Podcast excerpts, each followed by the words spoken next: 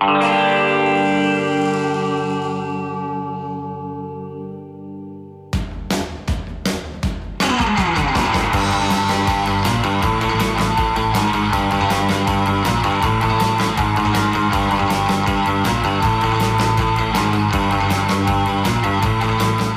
Φίλες και φίλοι, γεια σας. Ε, είμαι ο Μάκης Παπασμακόπουλο. Είναι το Uncut by One Man. Είχαμε ένα μικρό break ε, στα podcast μας την προηγούμενη εβδομάδα. Τι να γίνει, παιδιά. Ζούμε στην εποχή του κορονοϊού. Ζούμε στην εποχή ε, των κρουσμάτων.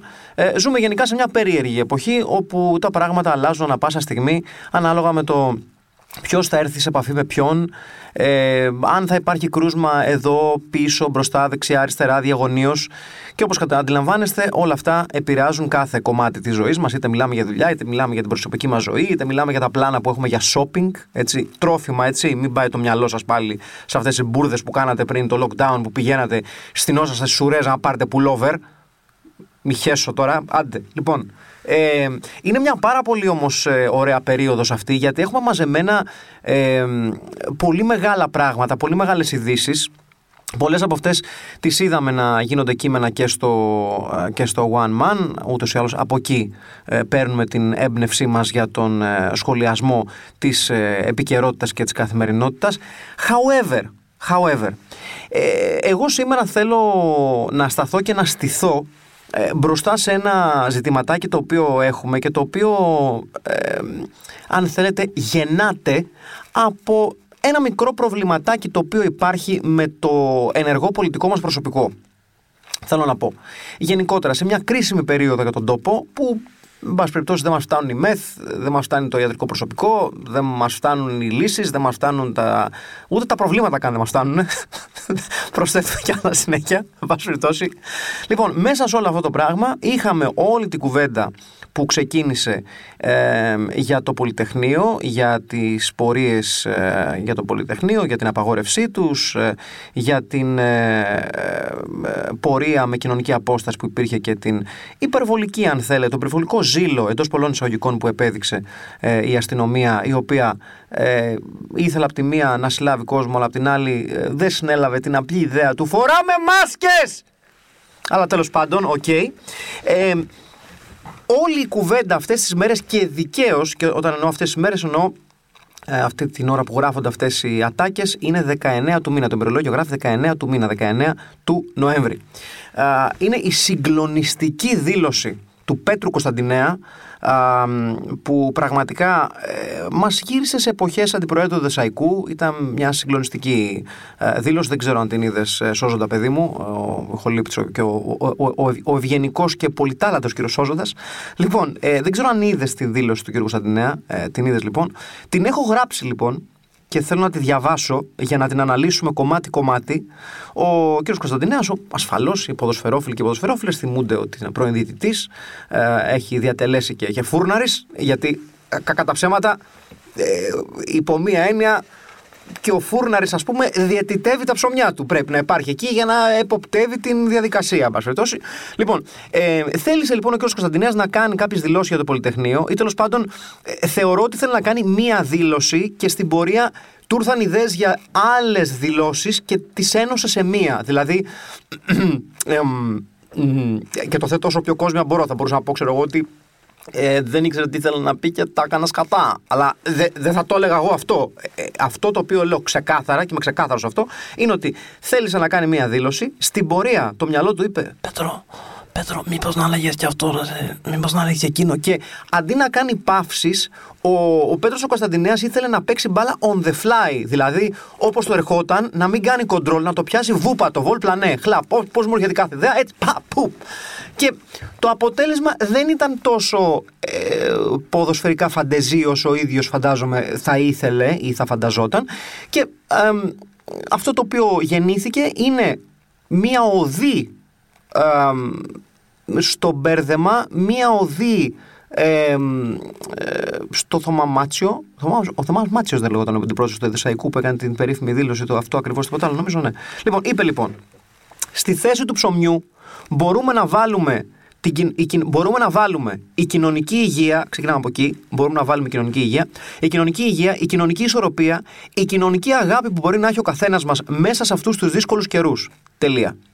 Εύχομαι αυτοί οι άνθρωποι, ε, με συγχωρείτε, αυτοί οι ανθρώποι, με συγχωρείτε, που κάναν αυτούς τους αγώνες για την ελευθερία μας να έχουν βασικά ένα τόπο διαφυγής απέναντι σε αυτούς τους ανθρώπους και να αξίζουν οι αγώνες τους απέναντι σε αυτούς, σε αυτούς, το πέντε φορές, τους ανθρώπους που υπάρχουν τώρα και να κάνουν τους δύσκολους και κάνουν τους δύσκολους καιρούς αυτούς τους αγώνες. Σας ευχαριστώ.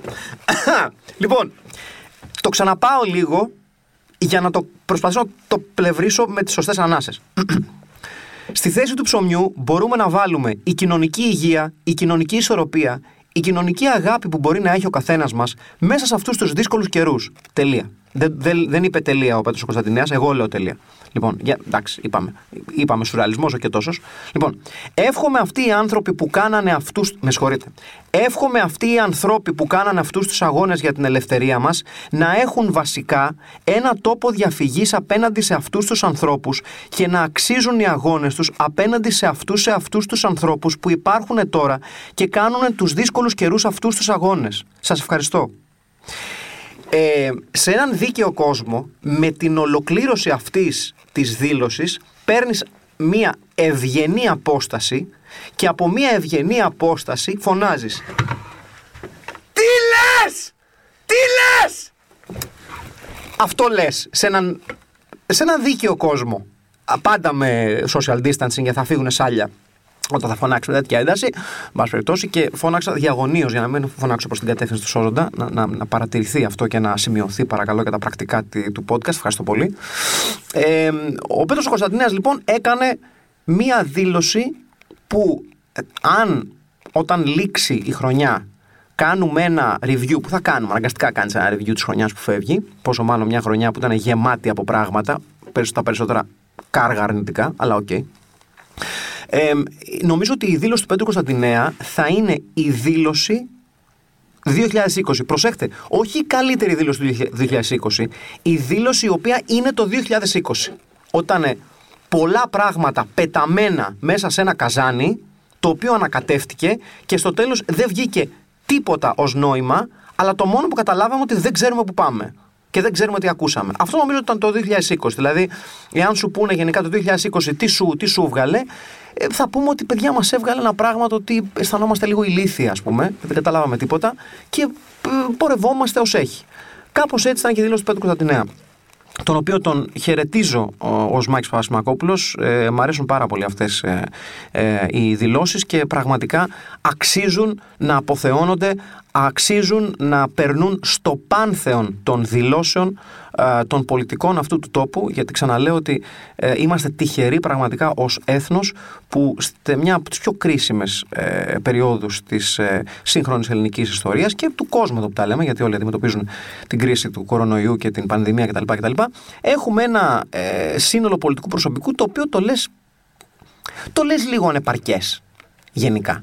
Και για να μην νομίζετε ότι θα παραμείνω μόνο στην ε, πλευρά του, του ΣΥΡΙΖΑ, γιατί θα ήταν κρίμα και άδικο, ε, ας περάσουμε και στην πλευρά της ελληνικής κυβερνήσεως, της εξαιρετικής ελληνικής κυβερνήσεως, πραγματικά α, και αυτή κάνει ένα λαμπρό έργο θα λέγαμε, ε, υπερβάλλει αυτόν, ε, πραγματικά κάνει πράγματα και θάματα. Είχαμε την εξαιρετική παρουσίαση του ε, Υπουργού Υγείας, του Βασίλου Κικίλια, Βασίλης ο Κικίλιας, ο οποίος βέβαια εξαιρετικός μπασκετμπολίστας, ο οποίος φημιζόταν για την, για την άμυνα την οποία μπορούσε να παίζει, εν πάση περιπτώσει.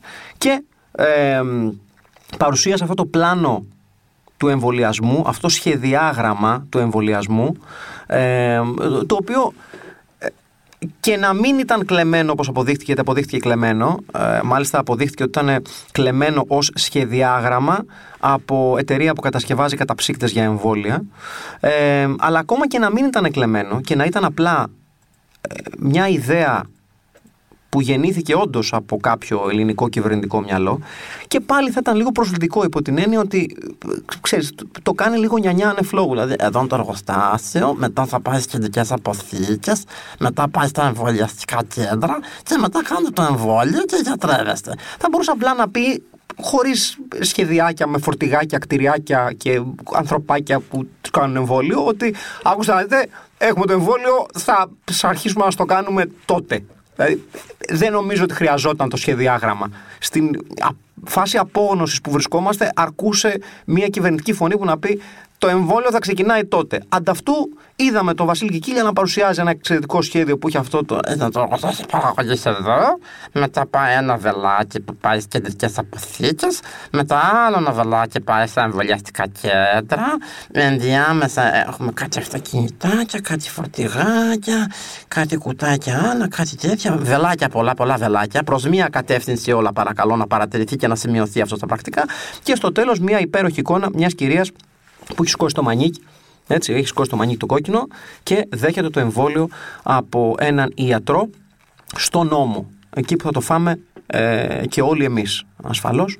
Ε, βέβαια εξαρτάται ε, ποιο εμβόλιο θα φάμε τελικά γιατί ε, βρισκόμαστε στην στην έξοδο του 2020 και στην είσοδο του 2021, φίλες και φίλοι, πρέπει να θυμάστε το εξής. Όχι μόνο θα έχουμε εμβόλιο για τον κορονοϊό, όχι μόνο θα έχουμε εμβόλιο για τον κορονοϊό, αλλά το ακόμα καλύτερο, θα υπάρχει επιλογή. Από εκεί που δεν είχαμε τίποτα, πλέον θα πεις, τι θέλεις, θες τεκίλα, θέλει βότκα, θέλει τζιν, τα έχουμε όλα. Εντάξει.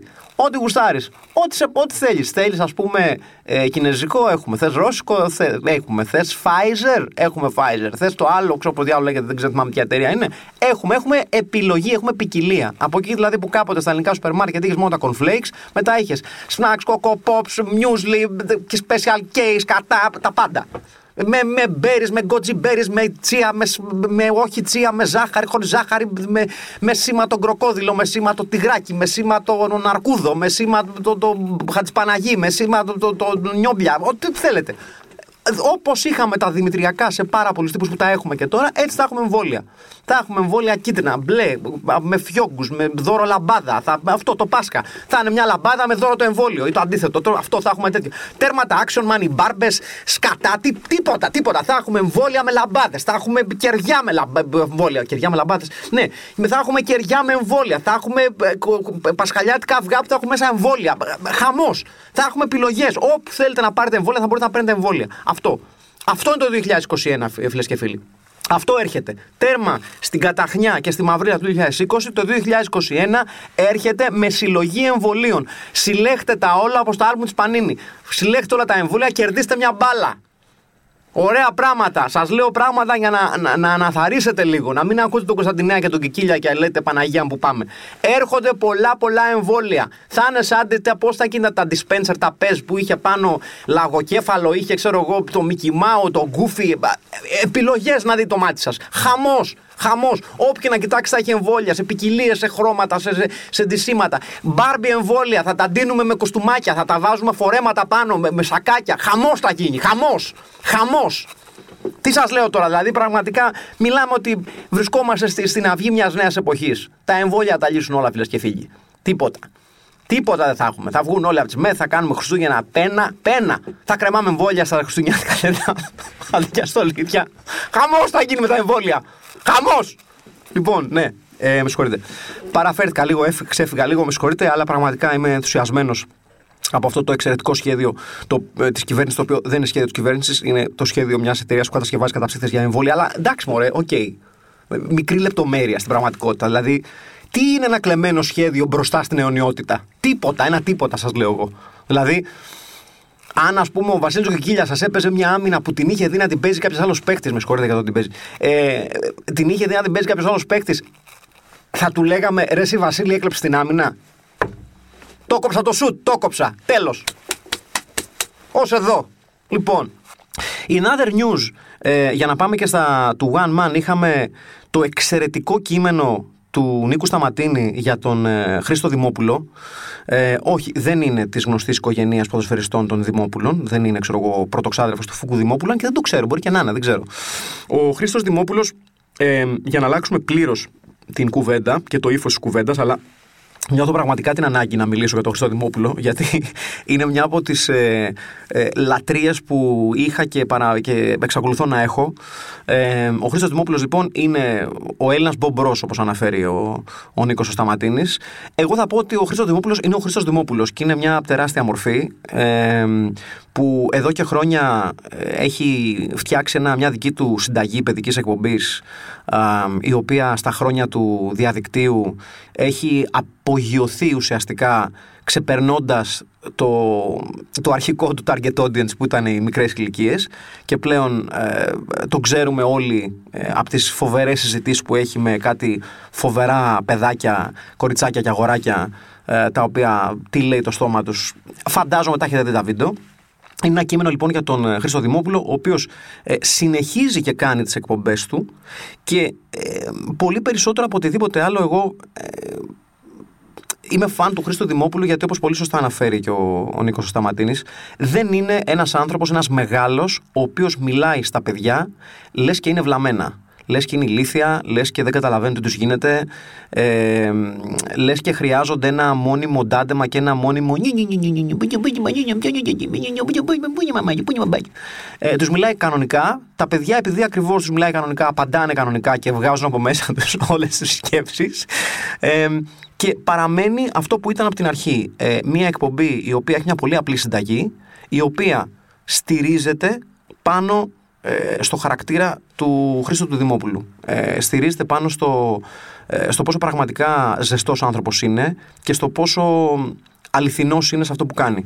Και έχω την αίσθηση ότι πέρα από όλες τις πλάκες που κάνουμε τόση ώρα, πλάκες, ο Θεός να τις κάνει, αλλά whatever, ε, σε πραγματικά δύσκολες εποχές όπως αυτές που βιώνουμε, που πραγματικά δεν ξέρουμε τι μας ξημερώνει, ε, και ζώντας κάθε μέρα με το πόσα κρούσματα σκάσανε σήμερα, πόσοι είναι στις ΜΕΘ, ε, πόσοι βγήκανε, πόσοι μπήκανε, πόσου χάσαμε, ε, κάναμε αρνητικό ρεκόρ. Ε, η παρουσία, η συνεχιζόμενη παρουσία ανθρώπων όπως ο Χρήστος Δημόπουλος ε, είναι ένα μικρό θετικό για να πούμε ότι α, να γελάσει και λίγο το, το χιλάκι μας. Έχω να σας πω λοιπόν δεν ξέρω αν το έχω αναφέρει σε προηγούμενο podcast, δεν θυμάμαι. Ε, όταν κάποτε έκανα ραδιόφωνο στον, ε, στον Red, όταν είχε ξεκινήσει την πορεία του αυτός ο συγκεκριμένος σταθμός, είχα φύγει τότε από το Rock FM. Ε, παρακολουθούσαμε τότε, έκανα πρωινό ραδιόφωνο και πέφταμε πάνω στην εκπομπή του Χρήστο Δημόπουλου. Και τότε με το, με το φίλο και συνεργάτη που παρουσιάζαμε την εκπομπή, τον Στέλιο του Καρακάση, γεια σου Στέλιο, ε, ήμασταν τεράστιο παδί του Χρήστο Δημόπουλου. Και του είχαμε στείλει μήνυμα, θυμάμαι, email τότε, πολύ πριν ο Χρήστος ο Δημόπουλος γίνει γνωστός από τα βιντεάκια και από τα meme και όλα αυτά. Ε, ε, του είχαμε στείλει ένα μήνυμα του στείλω Χριστάρα, σε βλέπουμε και ξέρουμε ότι δεν είμαστε το κλασικό σου κοινό, αλλά σε λατρεύουμε, είσαι μεγάλος και τέτοια. Και ο Χρήστος Δημόπουλος μας είχε απαντήσει. Ε, είχε βρει δηλαδή το χρόνο, ενώ θα μπορούσε κάλλιστα να μας έχει γράψει τα παλιά του παπούτσια. Γιατί δεν ήταν κοινό που τον αφορούσε, ρε παιδί μου. Ήταν μια εκπομπή που δεν είχε γίνει γνωστή και σε άλλα κοινά τότε. Εμείς τον είχαμε δει και λέμε ότι τύπος είναι Θεός και τι κάνει, Ε, μας είχε απαντήσει με ένα φοβερά ζεστό email. Το οποίο φαντάζομαι και ο ίδιος δεν το θυμάται πλέον. Ε, αν ποτέ αυτή, αυτό το podcast φτάσει στα αυτιά του και ελπίζω να φτάσει. Ε, μας είχε απαντήσει με ένα σύντομο αλλά πάρα πολύ ζεστό email, ε, όπου μας ευχαριστούσε πάρα πολύ αληθινά ε, για τη στήριξη και για τα καλά μας λόγια κτλ. κτλ. Οπότε, ε, με αφορμή το κείμενο του Νίκου του Σταματίνη, το οποίο σας προτείνω να πάτε να το διαβάσετε, το οποίο έχει τον απλό τίτλο Ο Χρήστος Δημόπουλος είναι Έλληνας Μπομπρός, ε, θέλω να πω ε, για μια ακόμη φορά ένα μεγάλο μπράβο στο Χρήστο Δημόπουλο. Να του πω ότι εγώ εξακολουθώ να είμαι φαν του, ακόμα και αν είμαι 44 χρονών και δυστυχώς δεν είμαι σε ηλικία που θα μπορούσε να με φιλοξενήσει στην εκπομπή του. Ε, έχω να πω ότι μακάρι ε, οι γονείς ε, εκεί έξω, το μοντέλο σύμφωνα με το οποίο μιλάνε και συμπεριφέρονται στα παιδιά τους, να είναι ο Χρήστος Δημόπουλος και όχι κάτι ε, παραγενισμένα και παραφουσκωμένα ε, θεωρητικά τευτέρια περί ε, raising your kids the right way κτλ. κτλ. Ε, ο Χρήστος Δημόπουλος είναι, είναι ο θείος παύλα παππούς, παύλα φίλος, παύλα συγγενής, παύλα αγαπημένος των παιδιών που θα πρέπει να τον έχουμε αφήσα όλοι. Όσοι σκέφτονται να κάνουν παιδιά, όσοι έχουν παιδιά και όσοι δεν θέλουν καθόλου να κάνουν παιδιά. Απλά για το Χριστάρα είναι μορφή. Αυτά λοιπόν. ένα podcast που μετατράπηκε στο δεύτερο μισό του σε μια οδή στον Χρήστο Δημόπουλο. Δεν με ενδιαφέρει καθόλου. Ο Χρήστος Δημόπουλος είναι μορφή, εντάξει. Λοιπόν, άντε. Και ζηλεύω που δεν είμαι 8 χρονών να πάω στην εκπομπή του. Το, το λέω. There I said it. Αυτό. Το λέω ανοιχτά. Μπορώ, αν θέλει ο Χρήστος Δημόπουλος, να, να είμαι στα γόνατα για να υπάρχει το, το, το υψομετρη, υψομετρική διαφορά και να το παίζω 8χρονο. Δεν θα τον πείσω ιδιαίτερα με τα μούτρα που έχω. Ε, είμαι φιλότιμος. Αν θέλει. Αν θέλει. Σε κάθε περίπτωση. Λέγαμε ότι ε, τελειώνει και το, και το 2020 και θα κάνουμε αυτά τα, τα αναθεματισμένα review, εν πάση που κάνουμε στο τέλος κάθε χρονιάς. Ε, και σημείωσα και ένα ακόμα κείμενο του One Man, γιατί αυτό το podcast λέγεται Uncut by One Man και ε, η αφορμή μας είναι τα κείμενα του ε, που δημοσιεύονται στο One Man. Και αφήνοντας στην άκρη το θεάρεστο έργο του Νίκου Σταματίνη να πιάσουμε ε, το σαφώς πιο lifestyle ε, θα λέγαμε μακροβούτι του Γιάννη Μπαϊρακτάρη ο οποίος έχει φάει ένα σκάλωμα με τον εφιάλτη στην κουζίνα έχοντας γράψει ήδη ένα κείμενο τότε που πήγε σε ένα από τα εστιατόρια που ε, έπιασε στα χέρια του Έκτορας Μποτρίνι και έγραψε ένα κείμενο με, με τίτλο Πέντε μεγάλες μορφές που είδαμε φέτος στον Εφιάλτη στην κουζίνα. Ε, θα σας προλάβω και θα σας πω ότι ναι, OK, okay, προφανώς υπάρχουν. Ε, ε, πολλά πράγματα τα οποία είναι scripted και είναι συνεννοημένα και είναι λίγο της υπερβολής και ότι παίρνουμε κάτι και το ξεχυλώνουμε και τα λοιπά και τα λοιπά για την τηλεοπτική μας έτσι ευχαρίστηση. Ε, ε πέρα όμως από αυτά προσωπικότητες που συναντάει εκτός Μποτρίν υπάρχουν. Εκεί είναι. Το αν ενδεχομένως να τους πιέζει η παραγωγή να εκφράσουν λίγο παραπάνω ε, τα στραβά τους και τα γκαβά τους και τα περίεργά τους και τα καλά τους και τα υπερβολικά τους. Αυτό είναι μια άλλη ιστορία. Ε, αλλά σε περίπτωση που, που έχετε δει το, τον εφιάλτη στην κουζίνα, ε, ακόμα και αν δεν τον έχετε δει, OK, okay, τι να σας κάνω, πρόβλημά σας. Ε, ε, εμένα αυτό που μου μένει πάντα από αυτή την εκπομπή, από τον εφιάλτη στην κουζίνα, ε, που για κάποιο λόγο το τελευταίο δίμηνο έχω πιάσει τον εαυτό μου να βλέπει παλιά επεισόδια στο YouTube σε επανάληψη. Δεν ξέρω τι με έχει χτυπήσει και από τι υποφέρω. Αλλά, οκ. το παραδέχομαι για πρώτη φορά. Δηλαδή, πώς να στο θέσω κόσμια, χωρίς να φανώ πάρα πολύ του ψυχιατρίου. Ε, έχω πιάσει τον εαυτό μου να κατεβαίνω από το αυτοκίνητο, από το σπίτι στο γκαράζ, βλέποντας επεισόδιο ε, εφιάλτη στην κουζίνα, παλιό, όχι τα καινούργια, στο YouTube. Ε, και να εκνευρίζομαι όταν φτάνω στον καράζ, γιατί στον καράζ δεν έχει σήμα. Και έτσι κόβεται το επεισόδιο. Ε, και μετά πρέπει να το σταματήσω, γιατί δεν βλέπουμε YouTube ενώ οδηγάμε. και στο. Εντάξει, έλεω. Αλλά ναι, τέλος πάντων υπάρχει αυτό το ζήτημα. Και βλέπω πάρα πολύ παλιά επεισόδια εφιάλτη στην κουζίνα. Ε, Έχω ένα φετίχ με το περπάτημα του Εκτορ Αποτρίνη, που είναι λίγο ποδοσφαιρικό, είναι λίγο παρένθεστο ε, το ποδαράκι, και το, οποίο το εκτιμώ γιατί και εγώ έχω λίγο πόδια παρένθεση, οπότε νιώθω μια, μια σύνδεση με τον Έκτορα, ε, με τον Ετόρε, περιπτώσει. Ε, και μ' αρέσουν πάντα αυτές οι φυσιογνωμίες που συναντάει ο Έκτορας Μποτρίνη στα εστιατόρια και στις ταβέρνες, ειδικότερα που πηγαίνει, γιατί εάν έχετε δει πλάνα από, το αντίστοιχο, από την αντίστοιχη αγγλική αμερικάνικη παραγωγή που και, και, και στις δύο εκδόσεις είναι ο Gordon Ramsay που το παρουσιάζει. Ξεκίνησε εκπομπή στην Αγγλία και όταν πλέον απογειώθηκε το όνομά του τηλεοπτικά και μηντιακά στην Αμερική, το μετέφερε στις ΗΠΑ. Ε, είναι πολύ διαφορετικό ε, γιατί. Πώς να το θέσω τώρα χωρίς να. Ε, υπάρχει, υπάρχει μια πολύ μεγάλη διαφορά στους τύπους ανθρώπων που έχει η Ελλάδα και στους τύπους ανθρώπων που έχουν οι Ηνωμένες Πολιτείες. Δηλαδή, ακόμα και το αντίστοιχο της ταβέρνας που στις Ηνωμένες Πολιτείες μπορεί να είναι ένα diner ή ξέρω εγώ, ένα ε, ιταλικό εστιατόριο γειτονιάς ή κάτι τέτοιο. υπάρχει κάτι άλλο. Υπάρχει, δεν ξέρω αν είναι κάποιο συστατικό το οποίο δεν υπάρχει στους Αμερικάνους ή που αντίστοιχα οι Αμερικάνοι έχουν κάποιο συστατικό που δεν έχουμε εμείς. Αλλά ε, νιώθω ότι δεν ξέρω. Εμείς έχουμε μια πολύ πιο άμορε τώρα, να μας πει κι αυτός. Έχουμε μια πολύ πιο έντονη τέτοια προσέγγιση, η οποία μας χαρακτηρίζει ως λαό γενικότερα, όχι μόνο τους ανθρώπους που ασχολούνται με την εστίαση και τις ταβέρνες και οτιδήποτε άλλο. Έχουμε μια πολύ πιο. Έλα, μωρέ, εντάξει, θα τη βρούμε την άκρη. Ε, που μεταφράζεται όταν την υπερβάλλεις και την, ε, την υπεργαζώσεις, αν θέλετε. Ε, εκφράζεται με ένα πολύ πιο χιουμοριστικό τρόπο, θα έλεγα, ένα πολύ πιο κομικό τρόπο.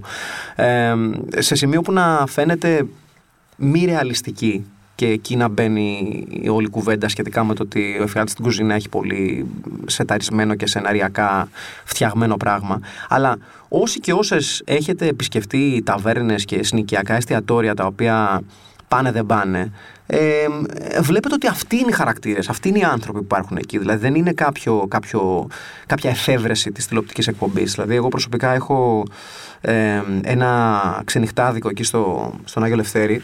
Υπήρχαν δύο βασικά. Υπήρχε, αν δεν κάνω λάθος, ο Γιάννης και ο Ξενύχτης, αν, αν θυμάμαι καλά τους τίτλους. Νομίζω έχει μείνει μόνο ο Γιάννης τώρα, το, το ταβερνίο, αυτό μαγέρικο ας πούμε. Ε, που ήταν αυτά τα κλασικά τα μαγέρικα τα οποία ε, ουσιαστικά λειτουργούν με τους έρχομαι αργά να φάω.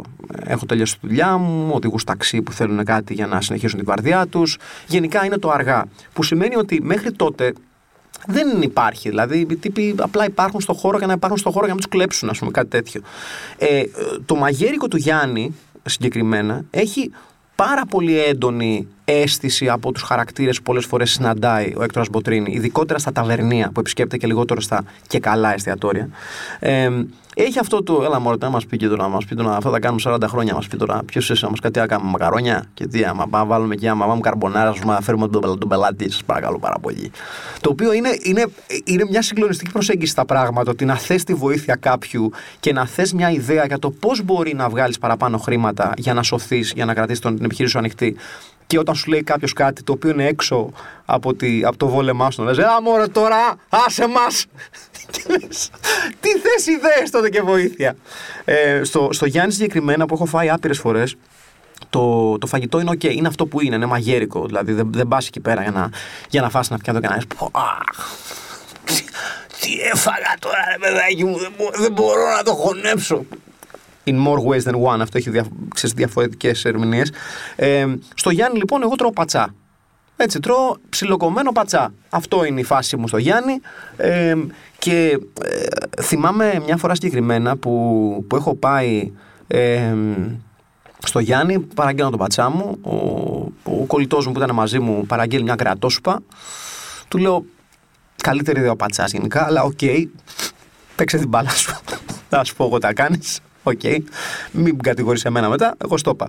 Και υπάρχει τύπος, τον οποίο ομολογουμένως δεν τον έχω ξαναδεί τότε που πήγαινα συχνά και ήξερα 5-6 φάτσες στο μαγαζί. Και βλέπω έναν τύπο ο οποίος μπαίνει μέσα, και αυτός γύρω στα, στα 50 φεύγα, κουρασμένος, προφανώς από δουλειά ο άνθρωπος ή από ξενύχτη, ποιος ξέρει και τα θείο. Ε, και κάθεται και κάνει ένα, ένα πατσά. Του φέρνει τον πατσά που η φάση του Γιάννη είναι ψιλοκομμένος και λέει: ε, Καλά, δεν έχει χοντροκομμένο. Κάνει τον καρσόνι, όχι. Και κάνει καλά. Και πρέπει να το ψιλοκόβετε, δεν μπορείτε να έχετε μια μερίδα, μια κατσαρόλα που δεν τον έχετε ψιλοκόψει. Στέκει τον καρσόνι και του λέει, όχι. Και λέει καλά, με συγχωρείς. Δεν έχεις τώρα λίγο πατσά στο δύο κουταλιές που να είναι λίγο πιο χοντροκομμένες. Και τον καρσόνι σε εκείνο το σημείο, προφανώς θεωρώντας ότι βαριέμαι να πω και τρίτο όχι, απλά σηκώνεται και φεύγει και πάει στο βάθος της κουζίνας και δεν ξαναβγαίνει. Μέχρι που τον καλώ εγώ και λογαριασμό. Αυτό.